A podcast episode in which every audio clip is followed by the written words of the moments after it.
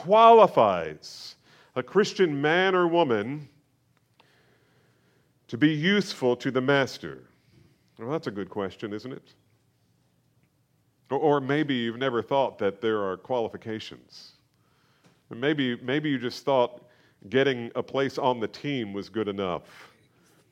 Well, let's look at this text together. Let's begin our search for the answer to this question by reading the text before us. And it's 2 Timothy 2 20 through 23. And for the sake of getting a, a feel for the larger context, since we've been out of the context for a while, let's, let's begin in verse 8. Would you stand with me?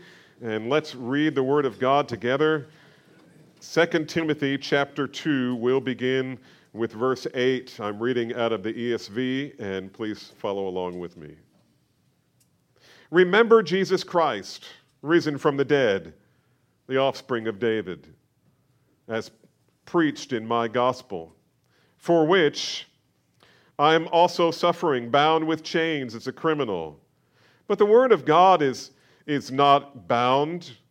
Therefore, I endure everything for the sake of the elect, that they also may obtain the salvation that is in Christ Jesus with eternal glory. This saying is trustworthy. For if we have died with him, we will also live with him. If we endure, we will also reign with him. If we deny him, he will also deny us. And if we are faithless, he remains faithful for he cannot deny himself. Remind them of these things and charge them before God, not to quarrel about words which does no good, but only ruins the hearers. Do your best to present yourself to God one who is approved, a worker who does not need to be ashamed, rightly handling the word of truth. But avoid irreverent babble for it will lead people into more and more ungodliness, and their talk will spread like gangrene. Among them are Hymenaeus and Philetus, who have swerved from the truth, saying that the resurrection has already happened. And they are upsetting the faith of some. But God's firm foundation stands, bearing this seal The Lord knows those who are his, and let everyone who names the name of the Lord depart from iniquity. Now, in a great house, there are not only vessels of gold and silver, but also of wood and clay, some for honorable use, some for dishonorable. Therefore, if anyone cleanses himself from what is dishonorable, he will be a vessel for honorable use, set apart as holy, useful for the master of the house, ready for every good work. So, flee youthful lusts and pursue righteousness, faith, love, and peace, along with those who call on the Lord from a pure heart. May the Lord add his blessing to the reading of his word. And you can be seated. Now, I realize I cut verse 23. That's because when I was writing this sermon, I got to verse 23 and realized we really need to set that aside for next week.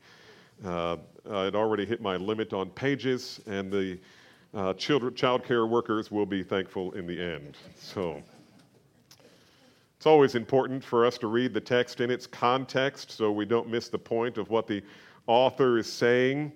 In this case, Paul is writing a letter to his younger protege, Timothy, encouraging him and instructing him in how to be a faithful pastor and leader in the church, that God is growing in the world.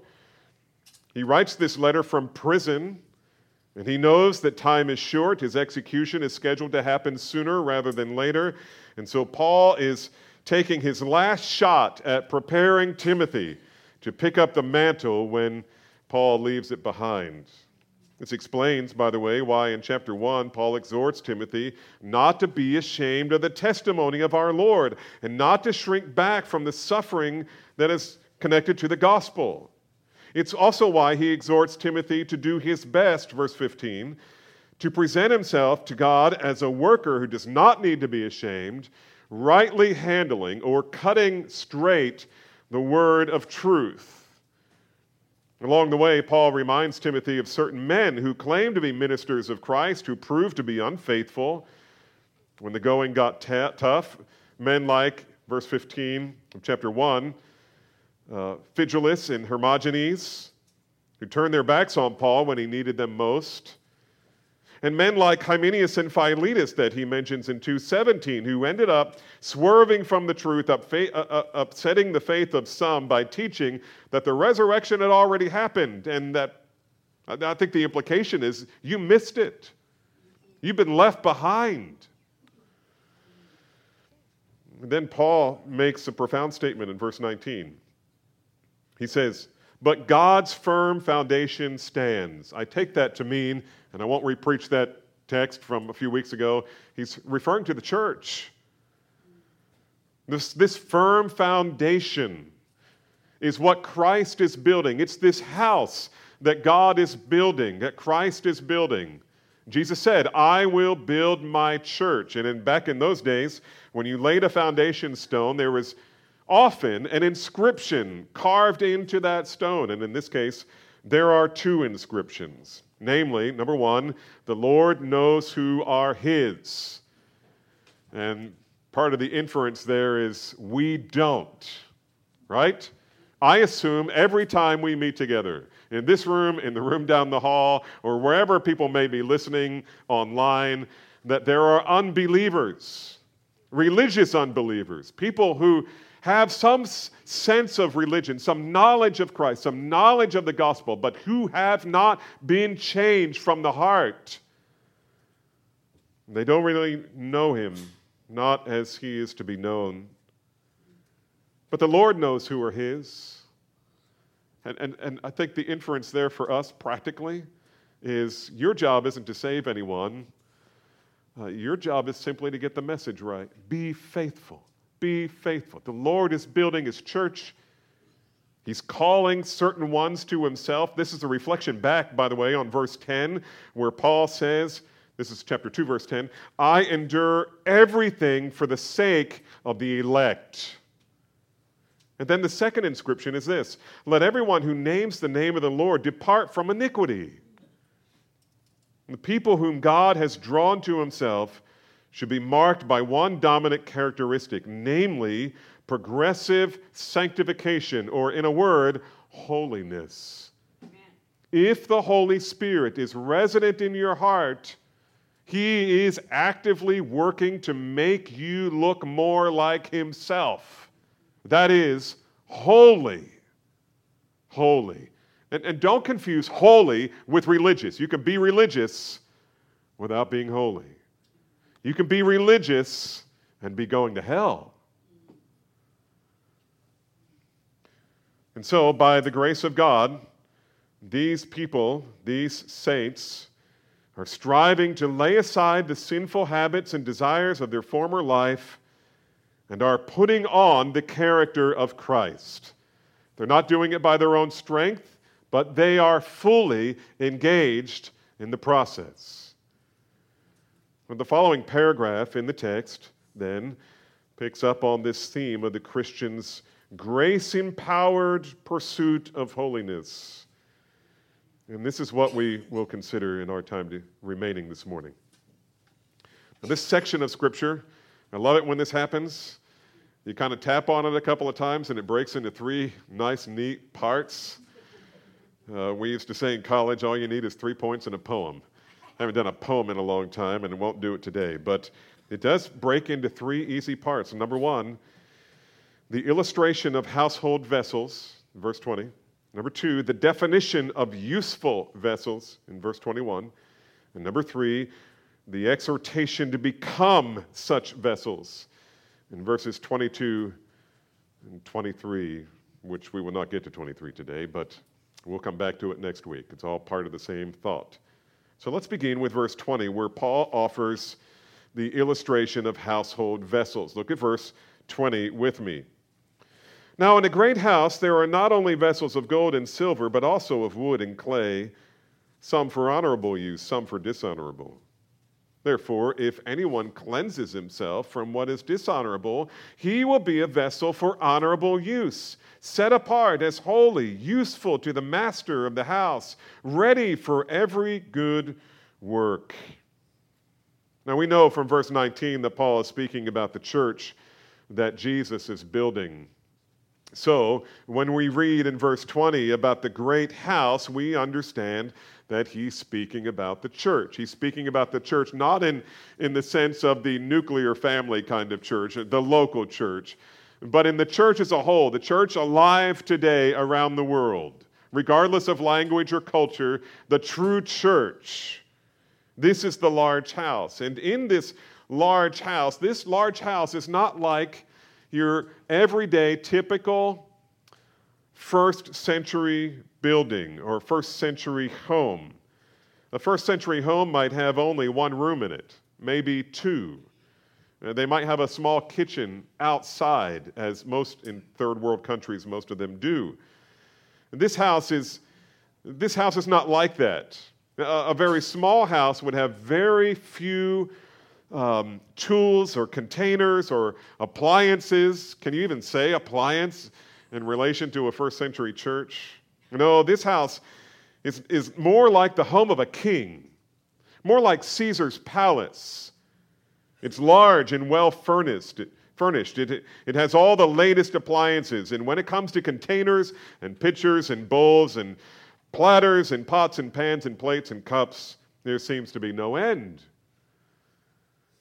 And Paul says, you know, a really big house is going to have all kinds of vessels. Some of the vessels, as Paul calls them, are made of gold, and some are made of silver, and others are made of wood or clay. And some of these vessels apparently are fit for honorable use, and others for dishonorable use. For example, some vessels are used for cooking and serving food and drink. You want to be very careful with them, that people are going to consume things off of them. They are vessels that, that bring things into the banquet hall or bring things into the house to be eaten. These are honorable vessels. There are other vessels, however, that are used for things used to take things out of the house. They are dishonorable vessels. Such vessels are also often disposable vessels. When I was in Israel, just a month or two ago, very last day, Terry Enns and I decided to take a walk on the, the beach right outside the hotel. We were in, in uh, southern uh, Israel, right across from Gaza, where the rockets tend to, to tend to come in. And uh, we decided to take a walk on the beach that last day. And I was amazed. You know, you look for shells. The thing that really amazed me, though, that was uh, uh, amid all of the shells, and there were millions of them, obviously, but all throughout the piles of shells and sand, there were pieces of pottery. I mean, everywhere you looked. Little pieces that have been worn down and smoothed out, but you can still see the shape of fingers that went through the wet mud before it was baked. Everywhere. You could hardly reach down and grab sand without picking up a piece of pottery. You know why? Because pottery was like today's plastic. When you're done with it, I don't know why, but everybody just throws it in the ocean, apparently. And so these pottery uh, vessels were broken and just thrown away. I mean, they were constantly being thrown away. These were dishonorable vessels. And that's the way it is in Paul's illustration. Now, we got to be careful not to press Paul's illustration too far. The word vessel is used in the New Testament to mean bodies or people the idea here is that the church is made up of many people, many vessels. All of them profess to be followers of Christ. All of them are in the great house called the church, but not all of them are fit. And I'm not saying, I don't think he's talking about salvation or not salvation, at least not here. He's talking about whether one is fit for honorable use by the master of the house. Uh, and Hermogenes, for example, proved themselves to be dishonorable vessels. It doesn't mean that God didn't use them at all, it just He used them for purposes that you don't want to emulate. Hymenaeus and Philetus, likewise, though they believed in Christ, perhaps, they were dishonorable and not fit to be used by the master. Now, let's be clear, and back to the point of not pressing the analogy too far, Paul is not speaking about intrinsic worth of persons. He's not saying that some people have value and some people don't. That's not what he's saying. As bearers of God's image, all humans are loved and valued by God. And Paul is not equating value with usefulness. Rather, he's equating honor with usefulness. That is, some members of God's household are honored by God more highly than others because of their usefulness as instruments in the Redeemer's hand. They are especially useful. The word honorable in this context has to do with respect, status, dignity. For example, in Philippians 2:29, Paul says Epaphroditus was to be held in honor because he had been faithful to his calling even when it almost cost him his life. He was an honorable vessel. You see what, what Paul is calling Timothy to. Remember Epaphras and those like him. And, and by the way, 1 Timothy 5:17, the elder who rules well is worthy of double honor. This is the kind of thing that, it, that Paul is referring to. This is the point of the analogy. You want to be an honorable vessel. You want to be one like, uh, like the vessels that are made of gold or silver. The ones that, that the lady of the house wants to show off and, and, and uses for special assignments, special occasions. This is Paul's illustration of household vessels. But it leaves us with the question what is it that qualifies a Christian man or woman to be especially useful and honorable in the eyes of the master? That brings us to the second point. Paul's illustration of the house uh, uh, uh of the uh, household vessels moves us to number two, Paul's definition of useful vessels. Look at verse 21. Verse 21 reads Therefore, if anyone cleanses himself from what is dishonorable, he will be a vessel for honorable use, set apart as holy, useful to the master of the house, ready for every good work. Now, notice with me in this verse that Paul is speaking about people who are worthy of honorable use to the master of the house. And by that, he means here's a new phrase they are ready for every good work. They're ready. They're always ready for every good work. If the master needs someone to serve, this person is ready. If he needs someone to lead, they're ready. When someone needs to be rebuked or corrected, they're ready. When he needs someone to be an example of godliness and integrity, she is ready. When the gospel needs to be shared, he's ready. When someone needs to stand for the truth, he's ready. When it's time to pray, she's ready. When it's time to lay down one's life for the sake of Christ, he or she is ready, always ready, always ready. At the Master's College, we were taught to think like this the person who is a servant of Jesus Christ should be ready to preach, pray, or die in a minute. He's always ready. He's always ready. This, beloved, is a picture of one who is a vessel for honorable use. On the other hand, vessels of dishonor are those who are, who are in the great house of the Master, but are, but are hardly ever spiritually ready to do what the Lord needs done. An opportunity to share the gospel comes, and they've got such guilt in their heart. They're so disturbed within them that they couldn't possibly even imagine having the wherewithal to communicate the gospel to someone who's standing right in, right in front of them. Their heart is dull They've been playing fast and loose with temptation. And still others in the house live in such a manner that actually undermines the mission of the master, such as the case with the false teachers and the other unfaithful men in the church whom Paul has already mentioned. There may be vessels in the Christian community who are unfaithful unprepared or undermining to the master's mission, but their actions prove them to be dishonorable and unfit to participate in the labor of the Lord. They're not ready. And the all important question then is what makes one qualified as a vessel of honor, useful for the master? Well, notice with me, it is not his giftedness. This is important. It's not his giftedness. It's not his reputation. Listen to this one. It is not his theological knowledge. Did you hear that? It is not his theological knowledge. That's not what makes him usable, fit, as an honorable vessel. There are so many unbelieving theologians who can exegete a text and don't believe a word of it.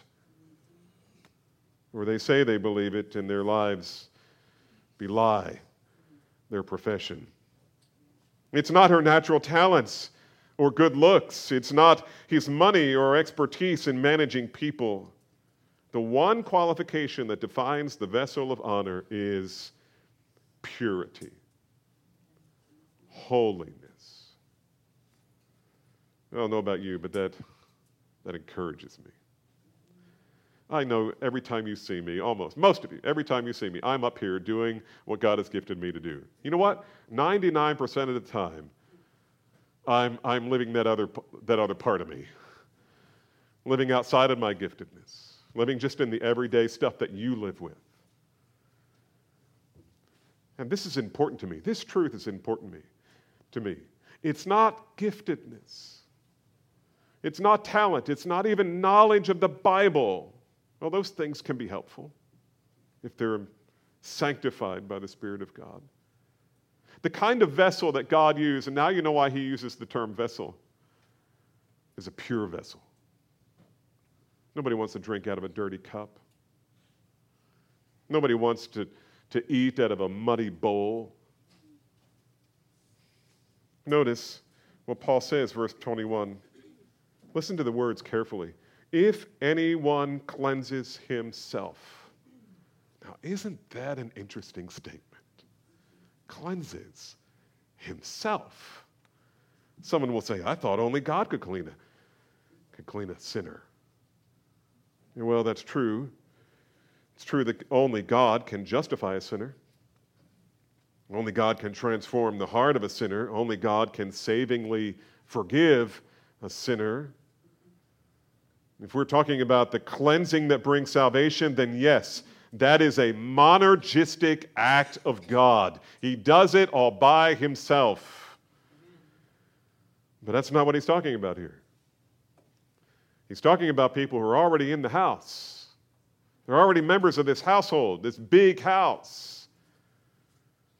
Paul isn't speaking of salvation, he's speaking about sanctification. More specifically, he's talking about progressive sanctification, which by design requires the believer's spirit filled, grace empowered participation in his own progress toward Christ likeness. Consider the following proof texts. And I call them proof texts, but understand, uh, I think I'm offering these to you in context. Um, I won't say any more about that. I'm tempted. Anyway, 2 Corinthians 7 1. 2 Corinthians 7 1. Maybe write that down and, and share it with one another in small group. Listen to this. Since we have these promises, beloved, let us cleanse ourselves from every defilement of the body and, and spirit, bringing holiness to completion in the fear of God. Let me read that first line again. Since we have these promises, beloved, let us cleanse ourselves from every defilement. And how about this one? Titus 2 11 and, 11 and 12. For the grace of God has appeared. Now, if it's, if it's appeared, if it's visible, then it's, it's got to be something real, not just a, a theological idea. This is a reference to Jesus. For the grace of God has appeared, bringing salvation to all men. This is, that's the benefit of the gospel, bring salvation to all men.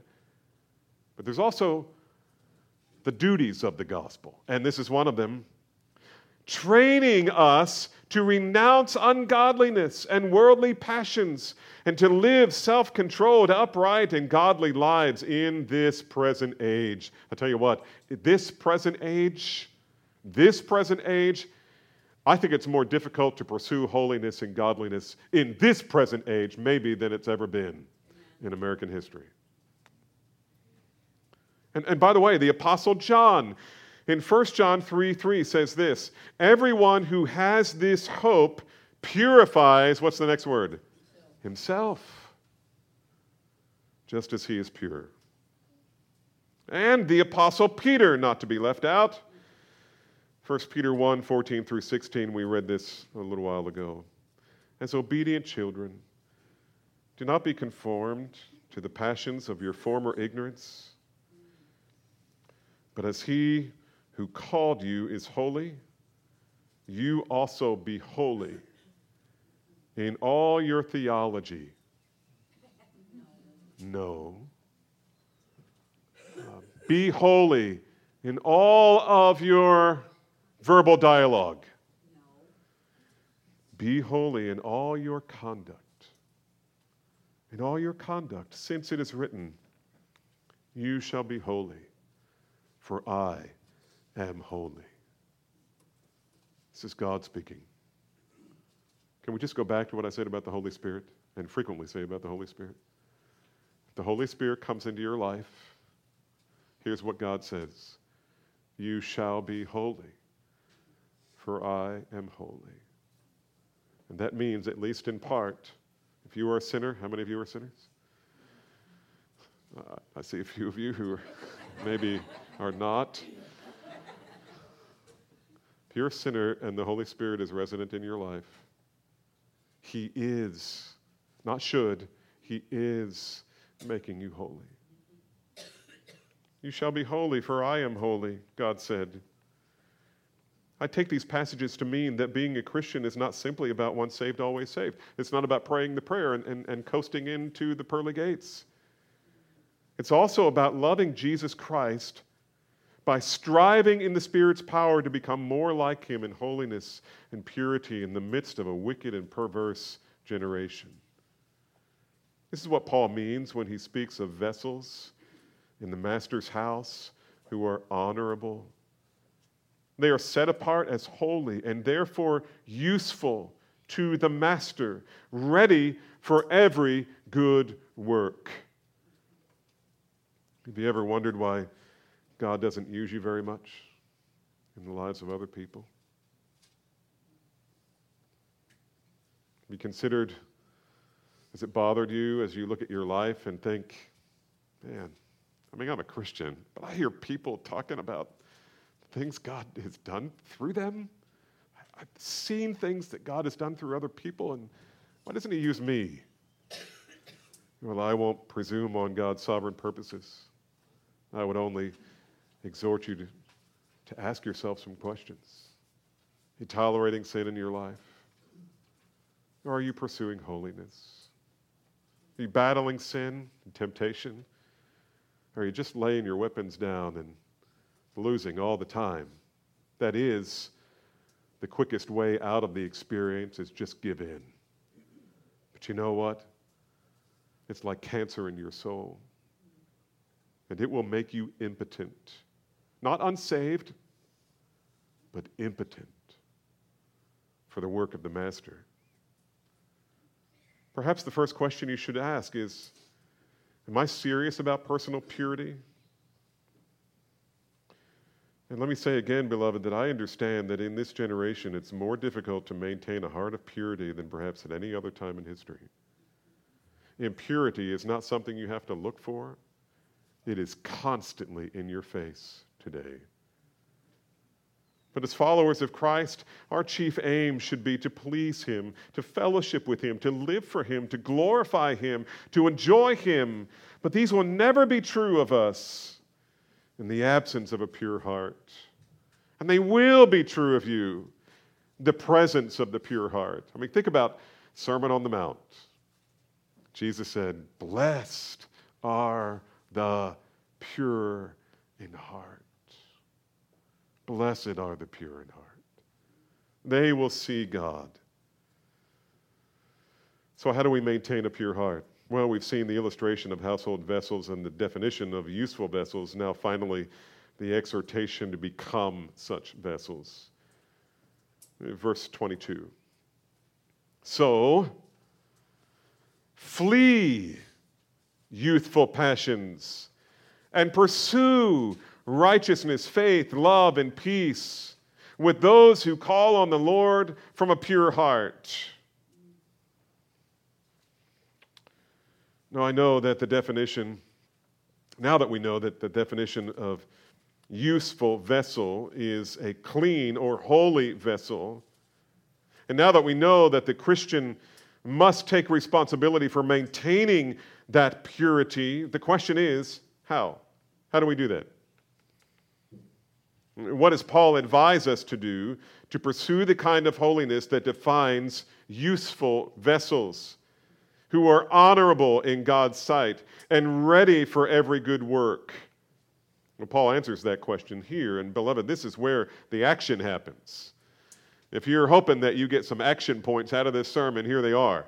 And by the way, if you want action points out of any text, look for the verbs. And, and, there are two of them here. There are actually three, which is why I was tempted to go to verse 23, because there's another one there. But these first two, number one, first verb is flee. Paul says, flee youthful passions, or maybe your version says, flee youthful lusts. The word flee is from the Greek word fuge, which enters the English language in noun form as fugitive.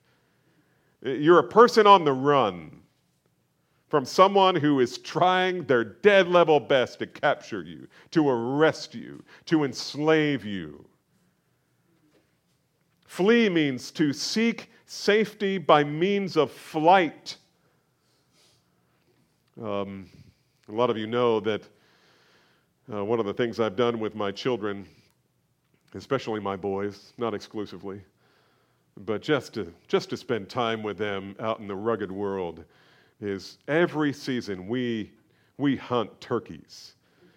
In the mystery of God's uh, providence, He now has given us a house that uh, we get swarmed, literally swarmed with turkeys that we can't shoot. It's just not right. Sometimes we'll look in the backyard and there'll be one almost pecking at our back door window, and we can't do a thing about it. But you know, when, when we're walking around the ranch up by the Red River, and uh, we got our guns out, and we're looking for turkeys. And you come around a corner and they see you. You know what happens? They don't stand there and say, Excuse me, what might your intentions be, kind sir? No, no, no. They become fugitives. They disappear. They flee for safety. They take wing and fly. You may not know that turkeys fly. We've seen them fly. And so should you when temptation comes. And it doesn't matter what kind of temptation. I mean, you look at this when it says flee youthful lust. Everybody thinks sexual lust. That's not what Paul is saying. It is inferred, you can put that within the group of sins that he may be referring to, to be sure. But nowhere in here is he talking about sexual immorality. This is merely a general inference for any temptation that tends to enslave you, tends to captivate you, tends to arrest you, and keep you from being the holy, pure, honorable vessel that, that the Lord loves to use to accomplish his purposes. To flee means to avoid, to shun, to run away from. And by the way, this is what Joseph did when Potiphar's wife attempted to seduce him. He didn't stand around to discuss the issue. He didn't try to discern how much pleasure he could enjoy with her without crossing the moral boundary or getting caught. No, he just ran for his life and he left his cloak behind. Youthful lusts. This is simply a term that refers to kind of strong desires that are endemic to youth. But it doesn't mean that it only applies to young people. Strong desires are common in, in, in old age and young age alike, and, and they can find expression in a number of different directions. Sexual lust, yes. And maybe we could even say that's the dominant one in our culture. Sexual lust, but material enjoyment, coveting one an, uh, another person's possessions. It may be control, it may be anger, it may be success, it may be money, it may be fame. All of these desires and many more can infiltrate your life and turn your heart away from devotion to Christ, any of them. Entertainment, video games. The human heart has the ability to be addicted to anything, to be enslaved to practically everything. And Paul's telling Timothy that if he wants to be an honorable vessel, useful to the master, ready for every good work, he has to identify the secret lusts of his heart, any dominating desire of his heart that turns his soul away from devotion to Christ and fly from it. Flee from it. And listen to how Jesus said it. Uh, his terms are more graphic. If your right hand offends you, cut it off. If your right eye offends you, gouge it out. What does he mean? Well, he means that sometimes you have to engage in radical amputation. Not physical amputation of bodily parts, but the kind of amputation that cuts off anything, any desire, any behavior, any technology, any any person that keeps you from being pure, holy, and fit for the master's use. It may be your computer, may be your girlfriend, may be your job, it may be your video console. You fill in the blank. What is it? Do you struggle with sexual lust? Here's my question do you struggle with sexual lust? Then why haven't you invested in the kind of internet router that can block undesirable content in your home? If you come into my house and you want to use the internet, you say, Hey, do you have Wi Fi? Sure do. Can I have the code? Sure can. Hey, why can't I get on the things that I want to get on? Because our router's blocking it. And, uh, and, and you know what? Sometimes it's really inconvenient. Who cares? Who cares? Do you struggle with materialism? Why haven't you cut up the credit cards yet? This is radical amputation.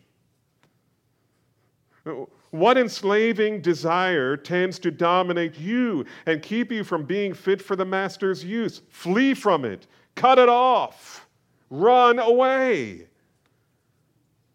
And by the way, the word flee here is a present active imperative. It means flee and keep on fleeing, and it's a strong command. It's the same kind of thing that we've talked about before. When it talks about believe in the Lord Jesus Christ, believe and keep on believing. How about repentance? Repent and keep on repenting. These are strong, active, indicative verbs. In fact, these verbs are so important to the text of Scripture. In my computer software, I've uh, set things up so my computer will highlight in pink every time there's such a verb. The second verb, which is also present indicative active, is pursue. So there's a sense in which your whole life can be summed up in three things. If I want to get to know you, there are three things that I want to know about you. What are you running from? What are you running to? And who are you running with?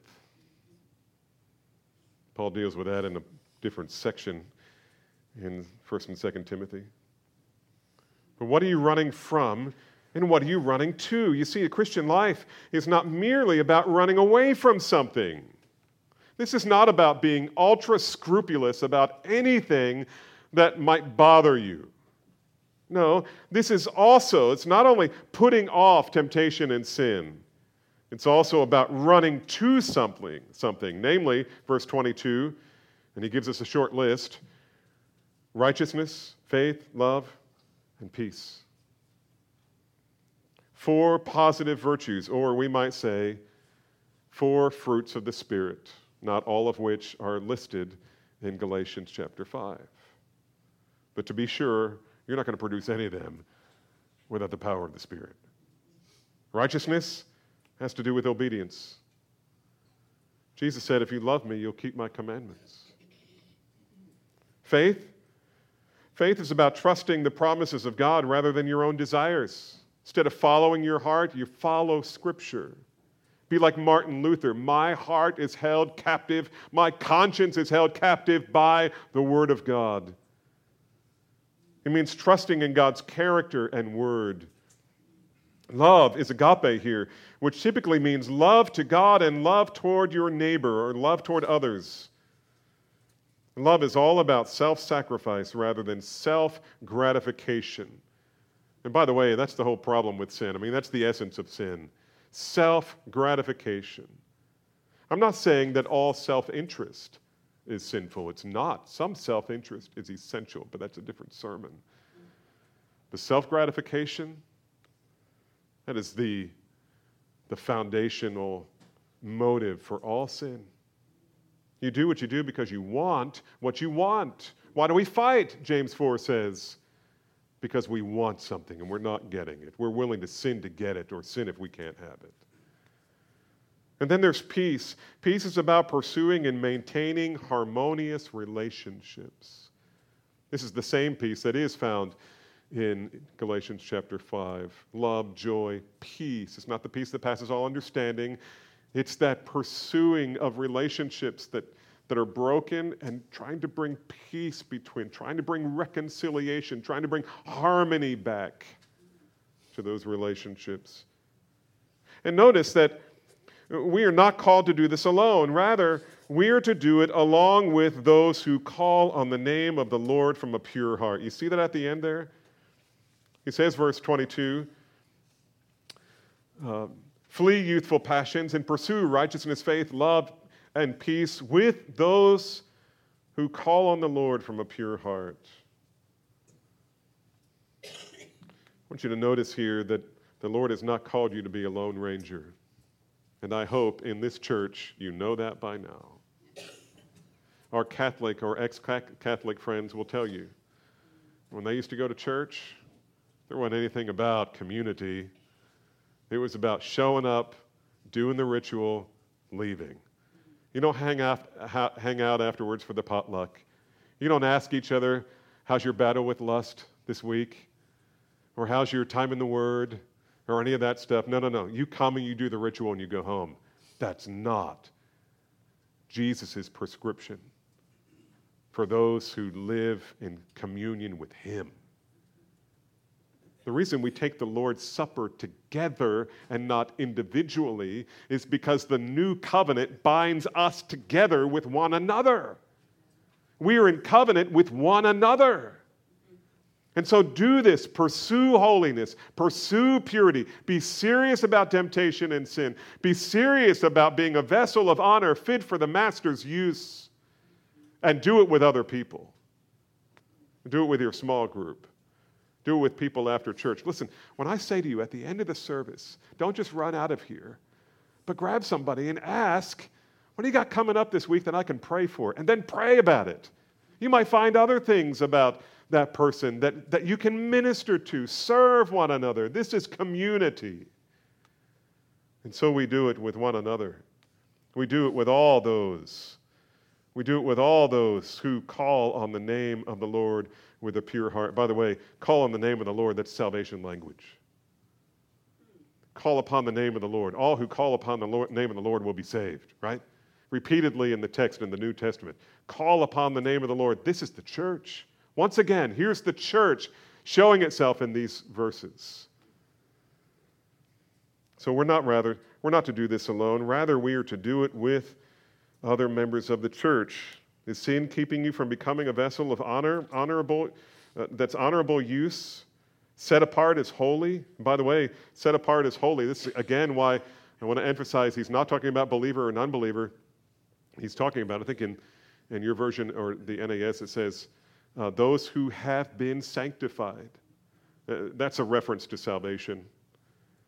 Set apart as holy, useful for the master. Do you want to be that kind of person? Then, inference from this last statement is ask somebody to help you. Ask somebody to help you. especially if you find yourself enslaved to some secret temptation and sin. And let's be honest, beloved, we are sinners all. And um, no one excluded, including the man behind this pulpit. We are all sinners. None of us is perfect. None of us is Jesus yet. All of us are broken. All of us face temptation and sin. It's common to man. But we can help one another. Indeed, we're commanded to help one another. Here's what the author of Hebrews said. He was very concerned about this for his Jewish brothers who were in the church at the time. He said, Take care, brothers. Be careful, lest there be in any one of you an unbelieving heart that falls away from the living God. You know what that means? We should be looking outward. We Should be looking outward. Who can I help? Who can I help? Who can I help? Who seems to be drifting a little bit? Who, I, don't, I don't know where they are. They're not talking to me about the Lord anymore. I wonder what's going on. They're not showing up to small group. They're not coming to the ladies' Bible study or the, or the men's Bible study. What's going on? He's saying, You guys be careful with one another. You show care. That doesn't mean be nice to them, it means keep on the watch for one another, lest anyone be hardened by the deceitfulness of sin. And then verse 13, but exhort one another day after day as long as it, it is called today, so that no one may be hardened by the deceitfulness of sin. There's actually two sides of this. Take care, brothers, lest there be in any one of you an unbelieving heart, but exhort one another day after day. You know what that means? We got to open ourselves up to be exhorted. We've got to open ourselves up to be exhorted. Listen, my friend, Christians, Christians don't merely go to church. We are the church. And we are Christ to one another. We are instruments in the Redeemer's hand. We are members with Christ and therefore members of one another. And all of that means in this fight for faith, we need each other. We need each other. And this is especially true when we consider the fact, and this is an important fact, so all eyes up here for a minute. This is especially important when we consider the fact that holiness and purity is not a state that we finally will arrive at. I mean, in heaven we will, but not in this life. Holiness and purity is not a final state that we mature into and finally have arrived. Rather, it's a battle, it's a daily battle. Some days it's it's not very fierce. And other days you feel like you're going to lose it all. J.C. Ryle, in his classic book, classic book, Holiness, writes this True holiness is much more than tears and sighs a holy violence, a conflict, a warfare, a fight, a soldier's life, a wrestling, all, all of this are spoken of as characteristics of the true Christian life. We need each other. Nobody gets sent out into battle alone, and the Lord hasn't sent you. You got the helmet on, you got the belt of truth, the breastplate of righteousness, you got the shoes of the gospel, you got the sword of the Spirit. Even then, you don't go to the battle alone. We need one another. Do you want your life to count for God? Do you want it to be used by Him to advance His mission in the world? Do you, do you, do you want Him to view you as a vessel of honor, set apart as holy, useful to the Master in the great house, and ready for every good work? Then, beloved, take temptation seriously. You say, Well, I didn't mean to sin. Listen, almost all sin is unintentional. You get it? Almost all sin is unintentional. In fact, in the Old Testament, the only, the only kind of sin that there were sacrifices prescribed for were unintentional sins. And so don't use that excuse, well, I didn't mean to. Well, you could say that about almost every sin. I didn't mean to. You know, I just it, I did it without thinking. And sometimes you don't even realize you're doing it. You just You just realize that something is going on in your mind that is unholy, and you don't know where it came from. Can I just tell you where it came from? It didn't, came from, it didn't come from Christ. It came from your heart. If you want to keep it pure, you got to deal with it. You got to deal with it. I'm not talking about morbid introspection. I'm just talking about honesty. And so take temptation seriously, take sin seriously. Take your youthful lusts, you young and old men and women alike. Take them seriously, flee from them, pursue righteousness, faith, love, and peace. There's one thing I didn't, didn't make the cut in the sermon that I, I want to add to this, and this should be to your encouragement. Here's, let me read the text again. In the great house, there are not only vessels of gold and silver, but also of wood, hay, uh, wood and clay, some for honorable use, some for dishonorable. Therefore, if anyone cleanses himself from what is dishonorable, he will be a vessel of, for honorable use, set apart as holy, useful, useful to the master of the house, ready for every good work. I just want to hone in on that word useful. I discovered something this week. There are two cases where this word is used. There are other cases to be sure, but two of them that I found that may encourage you. The one is John Mark. John Mark is known for being useless. He ran home to mama when the going got tough. But you know what happened the end of Paul's life? Even in this book, 2 Timothy, he will say, Timothy, come to me as quick as you can. And by the way, bring John Mark, for he is useful to me. You know who the other one was? He was a slave. His master was a man by the name of Philemon, strong believer. He was useless to Philemon because he ran away. And in the strange providence of God, he runs to Rome. I mean, how many people were in Rome? Somehow he meets, he bumps into the Apostle Paul, who's under house arrest. How did that happen? Maybe divine orchestration? He meets the Apostle Paul. Paul leads him to Christ. And he sends him back with a letter to, to Philemon. And he says, Philemon, this one who was useless to you is useful to me and to the Lord. What I want you to hear there is that you may look over your life and say, when I think about the quality of my heart over the years, how could God ever use me? I have been useless. Take heart, sinner. God can make you useful again. And maybe the reason you're useless is because you don't know the Lord. That's not the only possibility, but that is one possibility.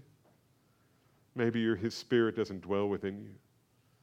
Maybe you haven't come to him abandoning all self righteousness, all self righteousness. Maybe you have come to him and offered him yourself as if he would be impressed by that. No, he wants you to come as one who is poverty stricken spiritually. You know that you have nothing to offer God but your sin, and you surrender. I plead with you, if you don't know him, may today be the day that you run to the grace and the glory of the forgiveness and salvation of Jesus Christ. And if you already know him, then join me in renewing your resolve to become and to maintain the kind of heart that God finds and calls a vessel of gold or silver, honorable, useful for every good work. And by His grace and glory, we can participate in that. And I hope you will. Let's pray. Lord, thank you for this text. Thank you for the warning. Uh, the warnings of your word always hit hard and make us uncomfortable, but they are for our joy. And so we praise you. Thank you, Lord. You, you would not love us if you didn't exhort us to flee sin and f- fly to Christ. So thank you for loving your people and for giving us your word. We give you praise for it now in the name of our Savior Jesus. Amen.